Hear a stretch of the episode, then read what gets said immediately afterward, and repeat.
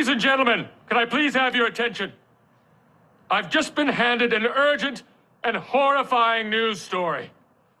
And I need all of you to stop what you're doing and listen. Cannonball! It's not quite a cannonball, everybody, but it is Nerd Out, the season ending episode of Nerd Out. Welcome to what we hope is going to be a very fun uh, event today. And we're going to go through uh, some year end stuff on Nerd Out today. But in order to do that, I can't do it by myself. I had to bring in two of my favorite guests, not Bridget and Joe, but Andy Jabbour and Jennifer Lyn Walker. Your next favorite guests. Your my, yeah. my next favorite guest. That's exactly right. So, how have you guys been, Andy? You know, we talk a lot, so I, I let's let's just push you to the side. You know, I don't I don't necessarily. We have security sprint, whatever. We Jen, how are you doing? You are all over the news. Where have you been, Jen? Well, to your point, and all the previous security sprints and whatnot. Um, yeah, I, I kind of feel like that um, that new that clip you just played. it's been crazy with um, you know, with news in the water water and wastewater sector and and just even if the incident itself isn't um what I well what I'll say is the sky is falling. It's just just tracking it and and all the mm, boy, I hate to say noise associated with it, but I'm just to say it. Um, all the chatter associated with it is um, it's it's pretty been pretty busy.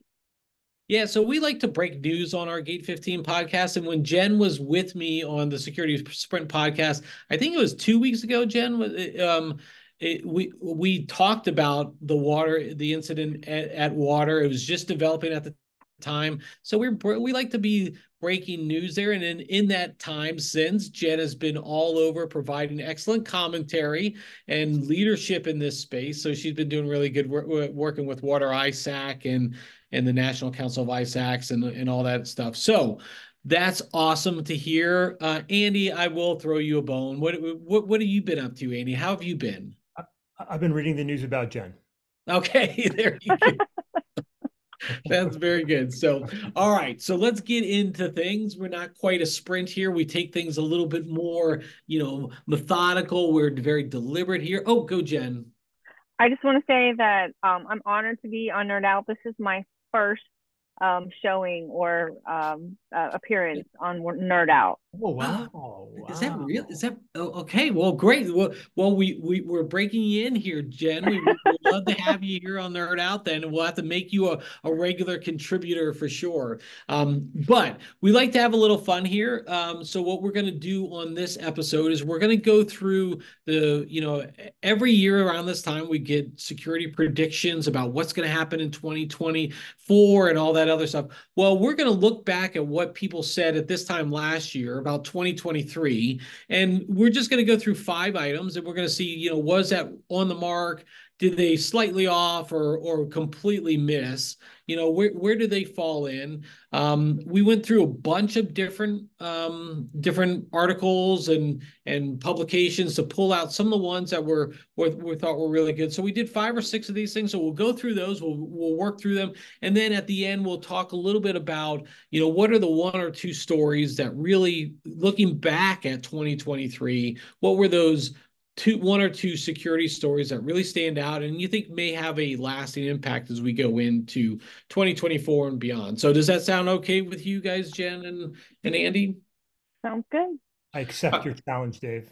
All right. So since Jen is is clearly the more important person here, we're going to start with Jen on all of these, and then we'll go to Andy next. And and I'm going to try my best to get as many Andy digs in as possible. So if it sounds like I'm going overboard, well, I am. So let's just be very clear on that. So, all, right. So let's let's let's get ready to play our game here. So the first security prediction uh, for 2020 in 2022 for 2023 was more nation state cyber attacks based on lessons learned from the Ukraine war.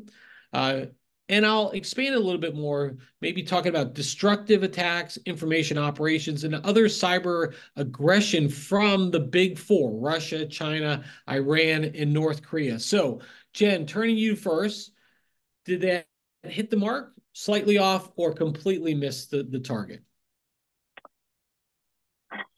Uh, somewhere between, I'm going to go with slightly off. Um, I'm not going to speak to information uh, operations because I know Andy that you guys love to talk about that, so I'm going to defer that part of it. But as far as the destructive attacks and cyber aggression, um, from what I can see, and I, and I'm not going to say that you know that the powers that be have more visibility, but thus far, um, you know, we're just kind of slightly off um, I kind of approach all of that with a with a healthy skepticism. Um, I always keep, you know, when CISA talks or NSA or FBI talks that, you know, to keep your eyes open, you know, the shields up or shields ready campaign. I, I keep my eyes and my ears open on potential because the potential always exists. But I don't think, I mean, we certainly didn't see anything on the, you know, attacks on the homeland like, you know, maybe we were, I don't even want to say anticipating, but we were kind of holding our breath for. Like it could happen and it didn't. And thankfully, it hasn't. Now, that's not to say that adversaries, these adversaries, Russia, China, uh, Iran, North Korea, aren't lurking in our networks. And and I'm not going to get to why they haven't pulled the trigger yet. You know, I'm not. That's geopolitical isn't really my forte. But um, mm, we'll go with slightly off with a side of not quite yet, or both okay. vice versa, something like that. Yeah, all right, that makes sense. That makes sense. Andy, where are you going with this one? So I have, I have a similar answer, be it with a different approach. So I agree that it's somewhat off, um, but unlike cautious Jen, who likes to, you know, thoughtfully caveat her, her answers, I'll just go with both guns blazing. And so, so I, th- I, think it's slightly off. Where I would change, I, I think not not necessarily nation state, but but actors on behalf of a supportive nation state. Maybe, maybe it might be a way to put it, um, and not destructive, right? We've seen a lot of destructive attacks, but disruptive, right? And so, um, to the point you were making earlier, you know, with with uh, that Jen's been very involved with, you know, that there are geopolitical events and interest, and that you know, cyber is another threat vector for the for these nation states and actors operating on their behalf. I think that's very true. I think that's very true, and I think we've we've seen disruptive attacks. You know, we've seen money making attacks you know, from North Korea, for example, leveraging uh, vulnerabilities, leveraging zero days, leveraging ransomware, right, to gain money, right, th- through extortion. We'll come back to ransomware, I think, multiple times in this discussion. But also, you know, to the foot stomping comment that Jen made, you know, CISA has been doing a a good job of beating a very steady beat on China. And, and there's an article as recent as today in the Washington Post today, recording this on December 12th, you know, talking about China in our critical infrastructure, not to you know blatantly cause harm today, but to have that leverage in the event of uh, if there's a military conflict, if there's geopolitical turmoil, that they've got that leverage back on U.S. critical infrastructure let us know that hey, you know, sort of goes back to that nuclear mutually assured destruction, right? We, we can pull this trigger if we want to.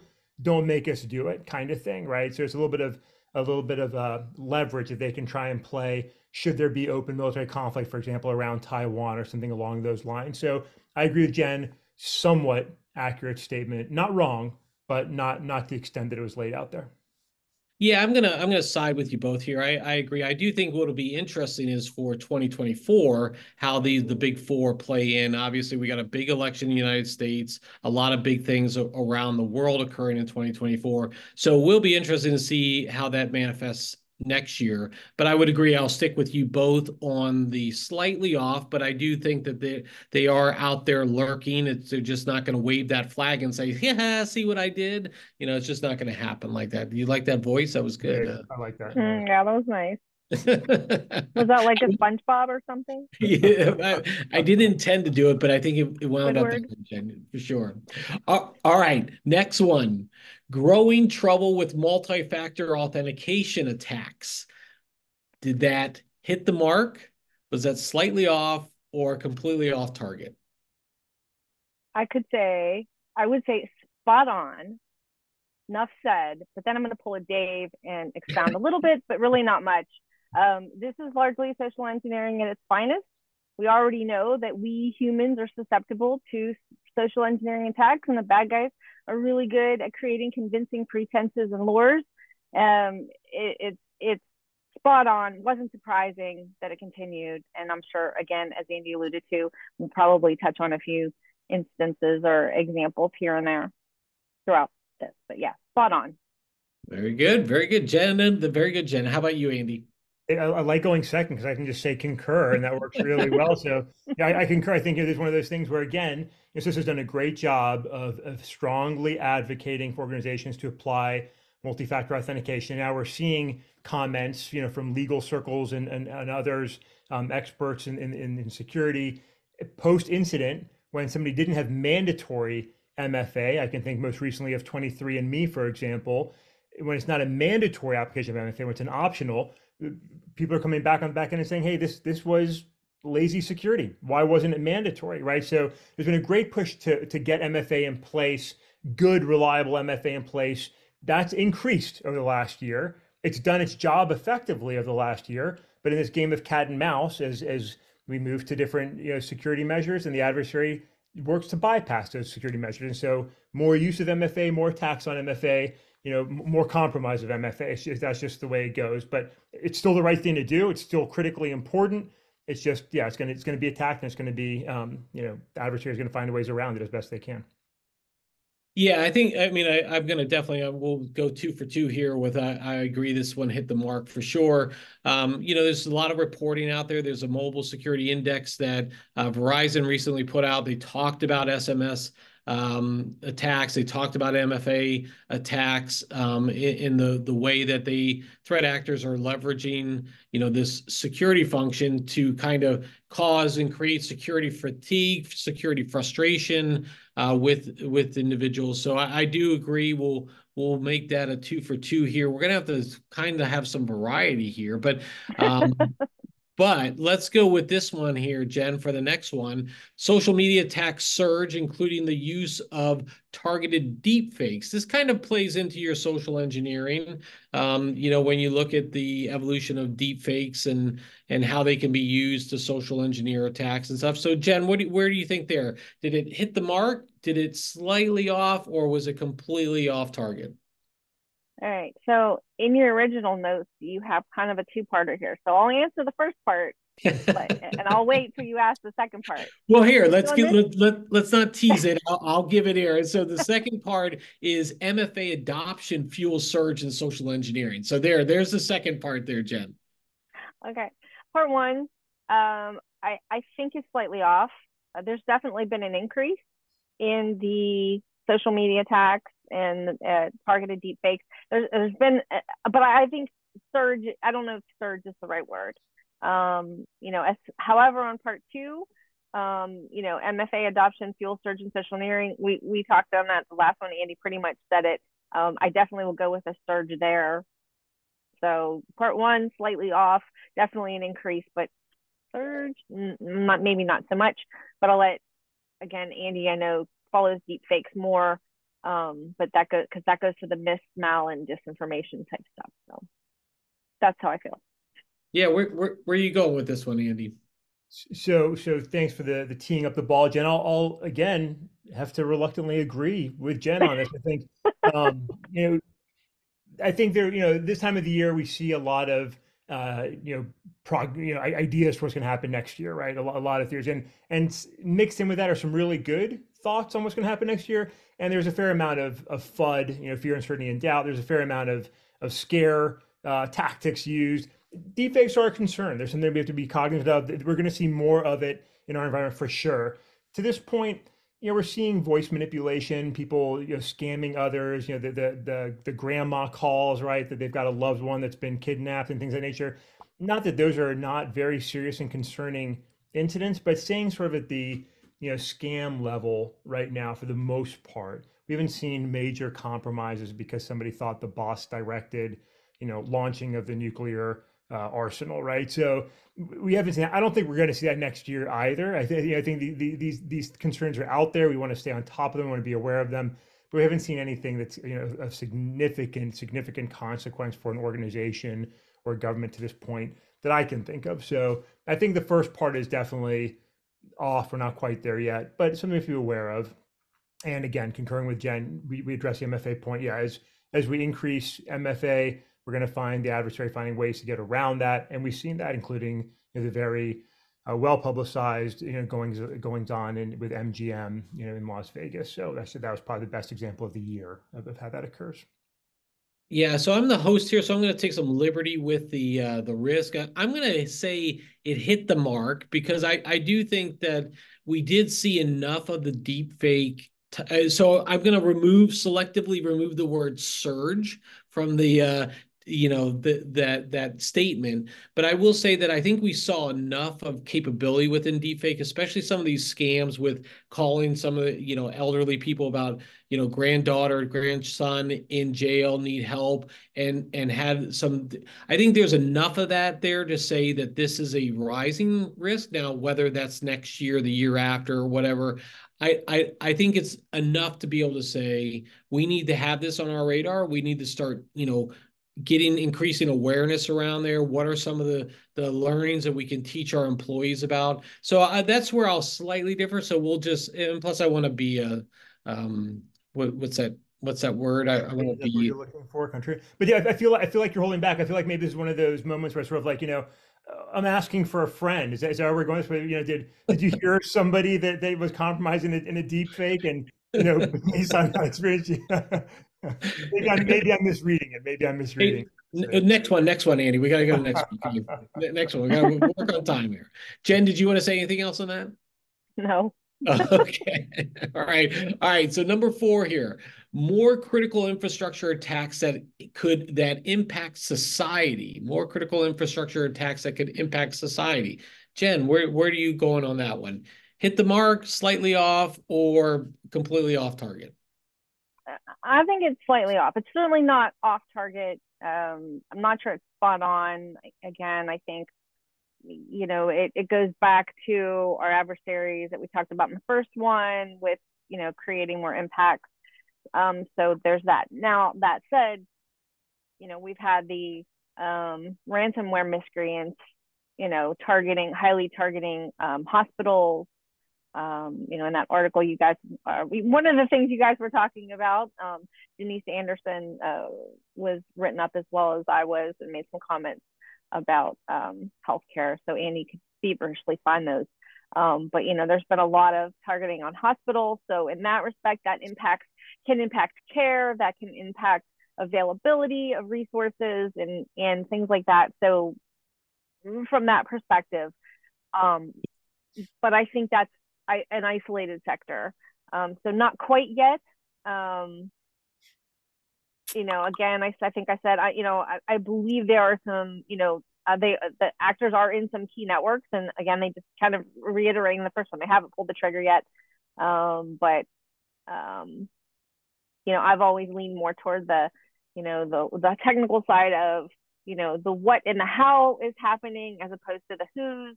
Um, so I just think yeah, we're slightly off. Okay. All right. Fair enough. Andy. Yeah. So I think we haven't seen you know, where, where, where I stumble with it is where it says impacting society, right? So that's a little bit fuzzy, right? So there have been a lot of attacks on critical infrastructure. They have been disruptive, but they've been disruptive to those organizations and those patrons, clients, whomever, uh, patients right? Absolutely, right? Healthcare, absolutely. Education, absolutely. Ransomware attacks have hit every sector. What we haven't seen is colonial pipeline, right? We, we haven't seen you know that catastrophic attack of 2021, significant emotional event for our country, right? I mean, that, that was a significant incident of significant consequence. I think one, I don't know that anybody really wants to be the actor that does that, right? I, I think that was that can be a little bit of an oopsie and gain more attention than than anybody really wants, right? That might be too big and we just haven't seen it. We haven't seen something of, of that significant consequence. So it hasn't been a societal impact, right, at a broad scale. But certainly, you know, at the local level, attacks are continuing. They're flourishing. They're happening more and more. They're happening across critical infrastructure. They're happening to other uh, organizations and communities. They're happening to faith-based organizations. So we're seeing a lot of that, and, and for those organizations and individuals, hugely disruptive, very significant. Very good, very good. Well, look, I, you know, you may need to mark this down as like somewhere in some record book somewhere, but I'm not going to say anything else on this on the topic. I agree. I have nothing further to add. No, no snarky. No, no snarky remark, Jen. Wait, I said wait for it. Uh, uh, I, I think we're waiting for the like, Dave. No, yes. Right. You know, for you to come back. Like I've got nothing else to add. but but no, hey, well, let, let's move on, Dave. Let's hold that. Let's hold that. We're going to move on. Let's move on. We're going to do two more here. So here we go. Uh, industrial entities will top off their tech stacks, but struggle to keep up with their staff shortages and vertical regulations. So really talking about, you know, obviously trying to increase capabilities, increase functionality, but woo, those uh, vacancy lists are, are growing. Where are you at on this one, Jen? Uh, hit the mark, uh, slightly off, or completely off target? It depends. I, I would I would err on the side of hit the mark.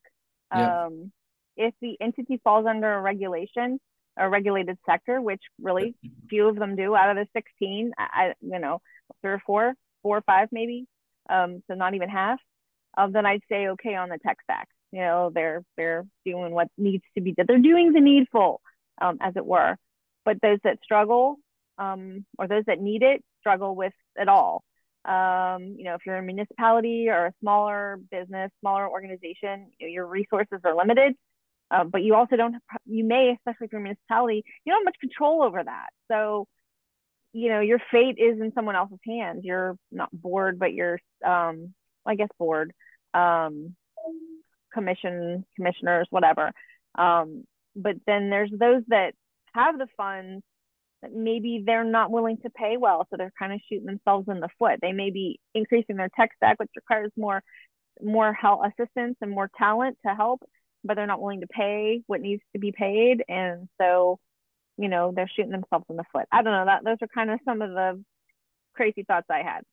Yeah no i think that's fair enough. I i'm going to tend to agree with you but i want to give andy a chance to go bet- before then. So andy go for it I mean, I, I, think Jen's right. I don't think there was a significant change here in 2023. Yeah. I'll say. I think what, mm-hmm. what's encouraging, you know, you, will see that an organization, you know, something in the news, right? That, that an organization has hired their first CISO, and you'll see that I think more and more, right? So I think people are embracing the fact they need to have somebody in charge of information security. I think you're seeing more investment in the right resources and people and technology. Not everything, right, that they should be doing. Not everyone is doing everything they should be doing.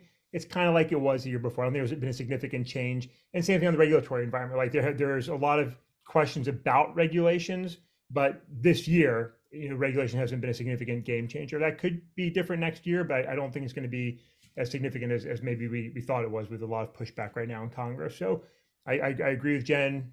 Uh, generally, generally agree with the statement. Yeah, I, am going to make that a three for three on this one. I, I just, you know, I don't think this is any news breaking. This is not really a big type of you know you're not going out on a ledge on this one i mean i do, I do think you know more organizations are going to be looking to leverage a lot of that type of capabilities for increasing their tech stack to try to increase efficiencies because there is a skills gap there is a staff shortages so how do we do that and balance that but at, then it comes around to bite you in the in the rear on the other end because you do need some of that. So Jen what you got something else? It's not i mean obviously assessing your tech stack and, and having the right you know controls and everything in place from a cybersecurity perspective perspective is important but it isn't always about buying the next shiny thing. A lot yep. of times it's about the fun mastering or at least uh, you know looking at and bettering the, the basics or the fundamentals so you don't always have to buy new technology very good, very good. All right, so for this last one, we're going to take a little bit because I know where Andy is going to go with some of his stories of the year. So we're going to start with Jen first, and I'm going to go, and then I'm going to let Andy have the last word on this this one because this is look, this is again not not not really going out on a ledge on anything, but ransomware isn't going anywhere. That's our final prediction that we're we're we're doing for this uh for this episode. So Jen did it hit the mark, slightly off, or completely off target? It's spot on. There, yeah. There's no surprise there. Um, ransomware isn't going anywhere anytime soon, and you know, like like Andy said earlier, he wasn't going to pull any punches, and I was trying to be diplomatic.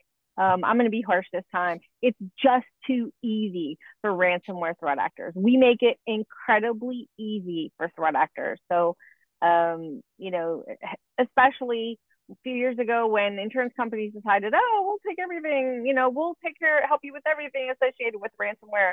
And that really, yeah, okay, they did that to themselves. So perhaps the only saving grace now is that cyber insurance um, is making it more difficult for folks to qualify for coverage if they don't meet those minimum standards. Um, you know, uh, that's bad, but it's also good because it, it, forces that um, accountability. Um, yeah, so you know we've done that about face where the insurance market is from, but you know we could unwrap this one for a hot minute. Um, but um, although I do want to say, and I'm sure it'll come up later in one of Andy's stories or mine, um, the the group that did, and I wrote a story on it, but I can't remember who the group was for whatever. Um, maybe it was Lockbit, but the, did the SEC complaint? Yeah, brilliant. I mean, I laughed out loud, literally, when they yeah. did that. Now, will it be conti- will that trend continue? Uh, who knows? I haven't, you know, I haven't seen anything else since then, but um, I I had to laugh on that, but I'm sure we'll unpack that one later. Yeah, very good. So I'm going to go with you. Obviously, this one's too easy, right? Ransom's not going anywhere. Um, that that's that's easy. It's right on the mark.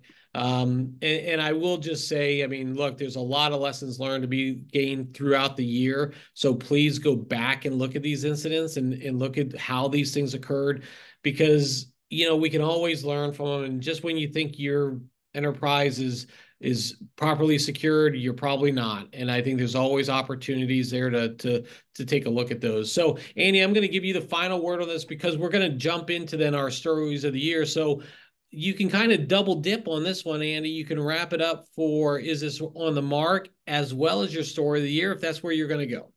Okay, all right. So, good little uh, segue then. So, I'll say, you know, to the question or the statement, ransomware isn't going anywhere correct. I agree. I agree with both of you on that and the statement that was made. Um, to Jen's point, you know, interestingly, so this was last month. If anybody missed, we talked we, we talked about a number of reports, I think, on some of the podcasts. But yeah, so so Black Cat ransomware, ALPHV ransomware, right, notified the SEC that they compromised somebody, right?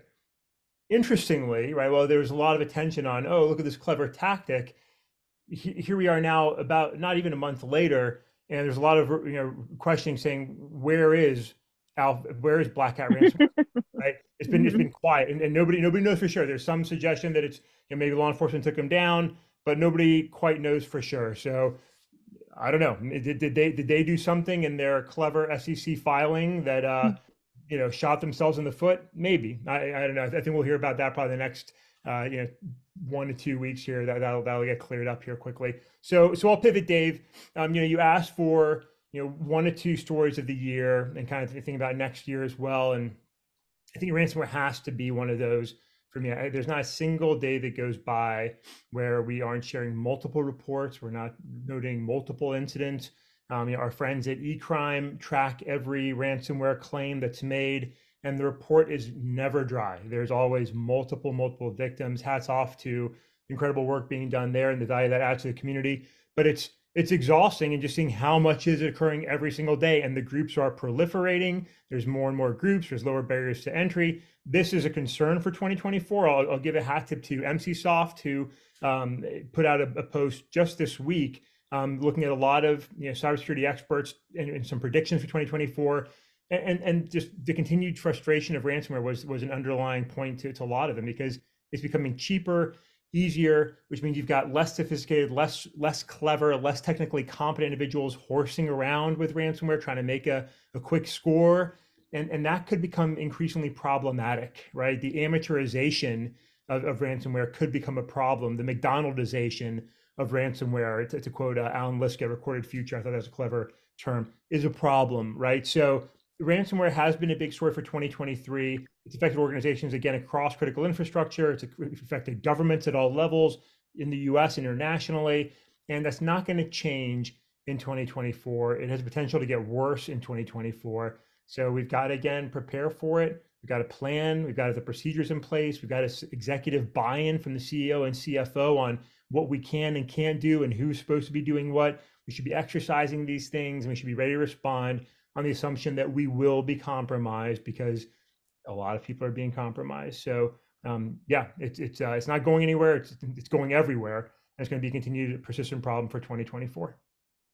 Yeah, that's a, that's definitely a good one, Andy. I know you track this a lot. You work with a lot of groups around this this topic, and and I agree. Just you know, I, I think it was was 2017, 2018. We saw numbers actually went down for a little bit, and we are like, oh, ransomware is so you know solved. We're we're all good on this, and then next thing you know, it's uh, completely through the roof. So it's not going anywhere for a while. So so Jen floor is yours. What's the one or two stories you got on your docket uh, that uh, from 2023 that'll leave a lasting impact? Well, similar to Andy's, uh, you know, with the ransomware and the probably the big, I guess the idea is, um, so I have two um, where large bits of them really impacted a couple of the communities that I support, namely water and the other one tribal. Um, but that's not why I picked them. I just felt like there were some things that happened uh, that made more nationwide, widespread, gave gave it widespread attention. Put kind of cybersecurity maybe at the dinner table. Maybe that's a stretch, but um, from the water and wastewater sector, there were a few things.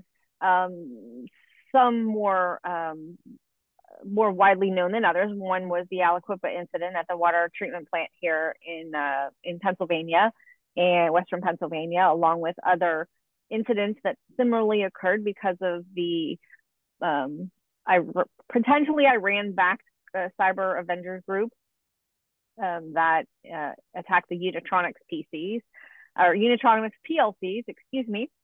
Um, so there was some exposure on that. Not you know, oh yeah, the big news becomes oh it's this water plant, and that's not really the water. It's not because of the water plant. It's because of the component that they were running.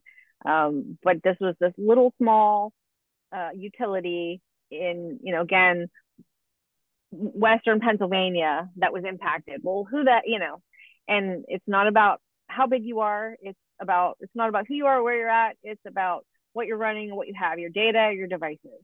Um, and I think that, you know, brought again, you know, every, I've talked to CNN, I've talked to the Wall Street Journal, I've talked to the Post, the Pittsburgh Post Gazette, um, you know, here in well, Pittsburgh. So in some other smaller, so it's it's getting outside of our little cybersecurity cybersphere circles. Um, so there's that. And then there were a couple other things that happened in the water sector, whether or not that got widespread attention, like learning that Oldsmar wasn't really Oldsmar. you know what I mean? The original disclosure in 2021 um, wasn't exactly what happened and we found something different out in March of this year and then the EPA tried to put regulations in place and unfortunately they had to withdraw it which I am personally in my humble opinion bummed about. I'm not going to go into it but um my second story similarly but on the other end of the spectrum is again brought widespread attention across every outlet I could think of and no I wasn't quoted for those thank goodness because I followed it enough and it was busy. But the MGM Caesars, and I believe that um, or MGM and Caesars incidents. Um, Andy mentioned the MGM uh, incident earlier, but it goes back to size doesn't, you know, size doesn't matter. Um, you know, you think that the behemoths like that, like MGM and Caesars, have cybersecurity in hand, but you know there were gaps, and it goes back to uh, you know, the um, identity and access management and the multi-factor authentication type stuff and the social engineering type stuff that we were talking about in the beginning of the show.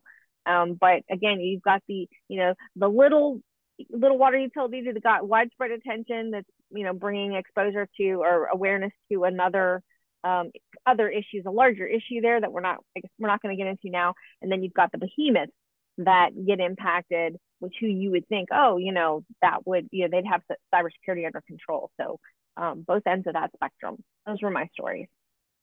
Yeah, very good, Jen. I, sticking strong to the cybersecurity stuff that's as we would expect. So that's great. That's awesome. So I'm going to go here um, on mine. I'm going to talk first about, a, you know, if if Jen Jen is not of the physical world, right? so we have to remember that. But um, I will go to the physical world. I'll talk active shooter. We had the big one this year uh, in Maine. Um, a lot of uh, a lot of feedback from there. A lot of discussion as a result of that. A lot of different uh, lessons to be learned through that process as well. But if you go back even to January, we started off with uh, in, in, a couple incidents in California involving active shooters and how uh, one of the employees actually disrupted uh, further escalation of that event there. And it continued throughout the year. And I think what we saw were some patterns and trends and themes where as organizations start taking stronger defenses around access controls, there are um, active shooters who are now extending that perimeter. They're starting to engage more from the parking lot. And we have to consider that when we're looking at all of our stuff. I've talked about this on several different podcasts, extending the perimeter out to the parking lots, the garages, and all those other areas.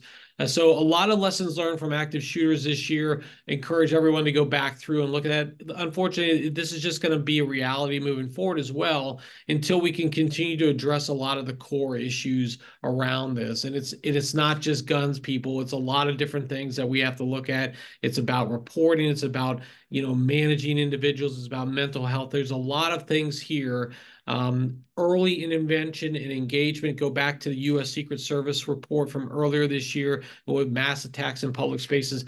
Early intervention by identifying behaviors and patterns. So, want to just hit on that. And I know Andy. You know, we've talked a lot about the. My other topic is, you know, obviously Israel Hamas is is a big thing that that October seventh and beyond. That's been a big thing. But I want to focus on the increase of hate-based attacks as a result of that, and I mean on both sides.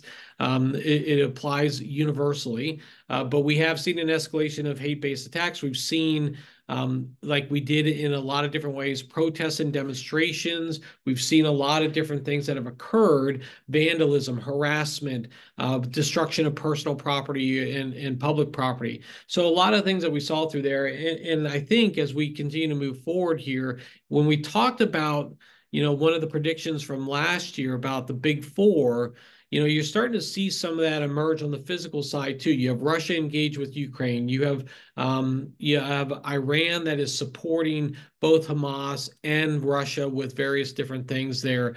Uh, you have North Korea that is doing a lot of under the table stuff, and and of course China is doing their activities with their alliances with a lot of these fronts to counter a lot of Western activities. So when we look at the physical side, we have to take that into consideration as well. It's not just cyber attacks; it's also the the physical attacks and those blended attacks that can be used against us. So those are my areas. Andy, are you going to cover any other topics for for your go? Well, I was going to also bring up the same topic as yeah. my second story, and it's like to tie some of it together. I think you know, one, yeah, I mean, Israel, Gaza, and the geopolitical and, and cascading effects of what's happening in, in Israel and Gaza is, is a huge story for 2023. And I think it's, you know, to your point, Dave, you know, a few years ago, right, coming out of WannaCry in 2017, you know, Jen and I and others were, you know, talking about like, what, what do we, how do we think about these cyber physical events? We came up with that term blended threats. And it was sort of a kind of novel idea for a little while. And now it's just, it's just part of the environment, right? Cyber attacks have physical consequences. That's just where we are and and, yep. and, it goes the other way too right? Natural hazards can affect networks and, and our technology and, and so forth but but we've definitely seen it play out we, we saw it to some extent with russia ukraine right? We saw cyber attacks associated with that across many sectors of critical infrastructure internationally. We saw physical consequences with demonstrations with with vandalism with violence taking place from you know embassies to organizations seen sympathetic to one side or the other to faith-based organizations, right? So we, we saw that already, and with Israel and Gaza, we've seen that just taken up, you know, eh, to to to, to reference Spinal Tap, one of the greatest movies of all time, taken up to eleven, right? We just seen really seen it turned up. So I think it's been a, really impactful story for this year. And again, it just demonstrates how it's going to occur, eh, you know, with any major event. Now, given Israel, anything happening in the Holy Land is just entirely off another scale, right? In, in the way it affects people, and it's, it's very, you know, very impactful. But if something happens in China, Taiwan, right, then we could see similar type events, right? It's, it's going to take place in any any geopolitical event can have these types of consequences. I think it's, it's definitely one of the most significant stories of 2023. It's going to continue into 2024, and it's a great illustration of how this interconnected world we live in is really uh, coming together in the form of threat vectors, attacks, protests, hacktivism, activism. So that's one. Two, I want to go back to something Jen said in two parts. One, as, as Jen was talking about with the attack in Western PA on the water utility, yes, it was a, a utility that was attacked, but really it was the Israeli component that was being used that was attacked, right? It was, it was to have people think about you know purchasing using Israeli made equipment. And I want to I want to commend an organization who I won't say by name, but if they're listening, they'll know who they are. We did an exercise earlier this year as an organization where we played out a remarkably similar threat, right? Where where Israeli equipment used in some of their critical infrastructure was the target of the attack, not the organization itself, but or, or that was a point of compromise in the attack. And it, it was it was it was great foresight from the organization and from their leadership because they're thinking about these types of things. Some organizations are doing that. They're thinking forward. They're thinking about where the threats could come, how they could come, what could be targeted. Others aren't.